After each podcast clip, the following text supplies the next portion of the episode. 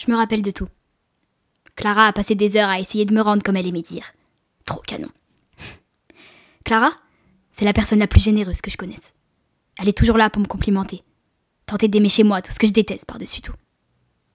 Je me rappelle, juste avant d'arriver chez son pote le soir du 31, elle m'a dit Romy chérie, tu vas faire tomber des têtes ce soir. J'ai explosé de rire en la poussant à l'intérieur. Qu'est-ce qu'elle a comme idée à la con parfois. C'est vrai que ça me ressemble bien, ça. Moi qui déteste les fêtes et qui me mets à trembler dès que quelqu'un m'approche. Bon, laissez-moi revenir à ce début de soirée assez basique. Tout se passait bien. Clara, cette déesse, illuminait la pièce de sa présence lumineuse. Tout le monde devrait avoir une Clara dans sa vie. Sincèrement. De mon côté, c'était plus compliqué.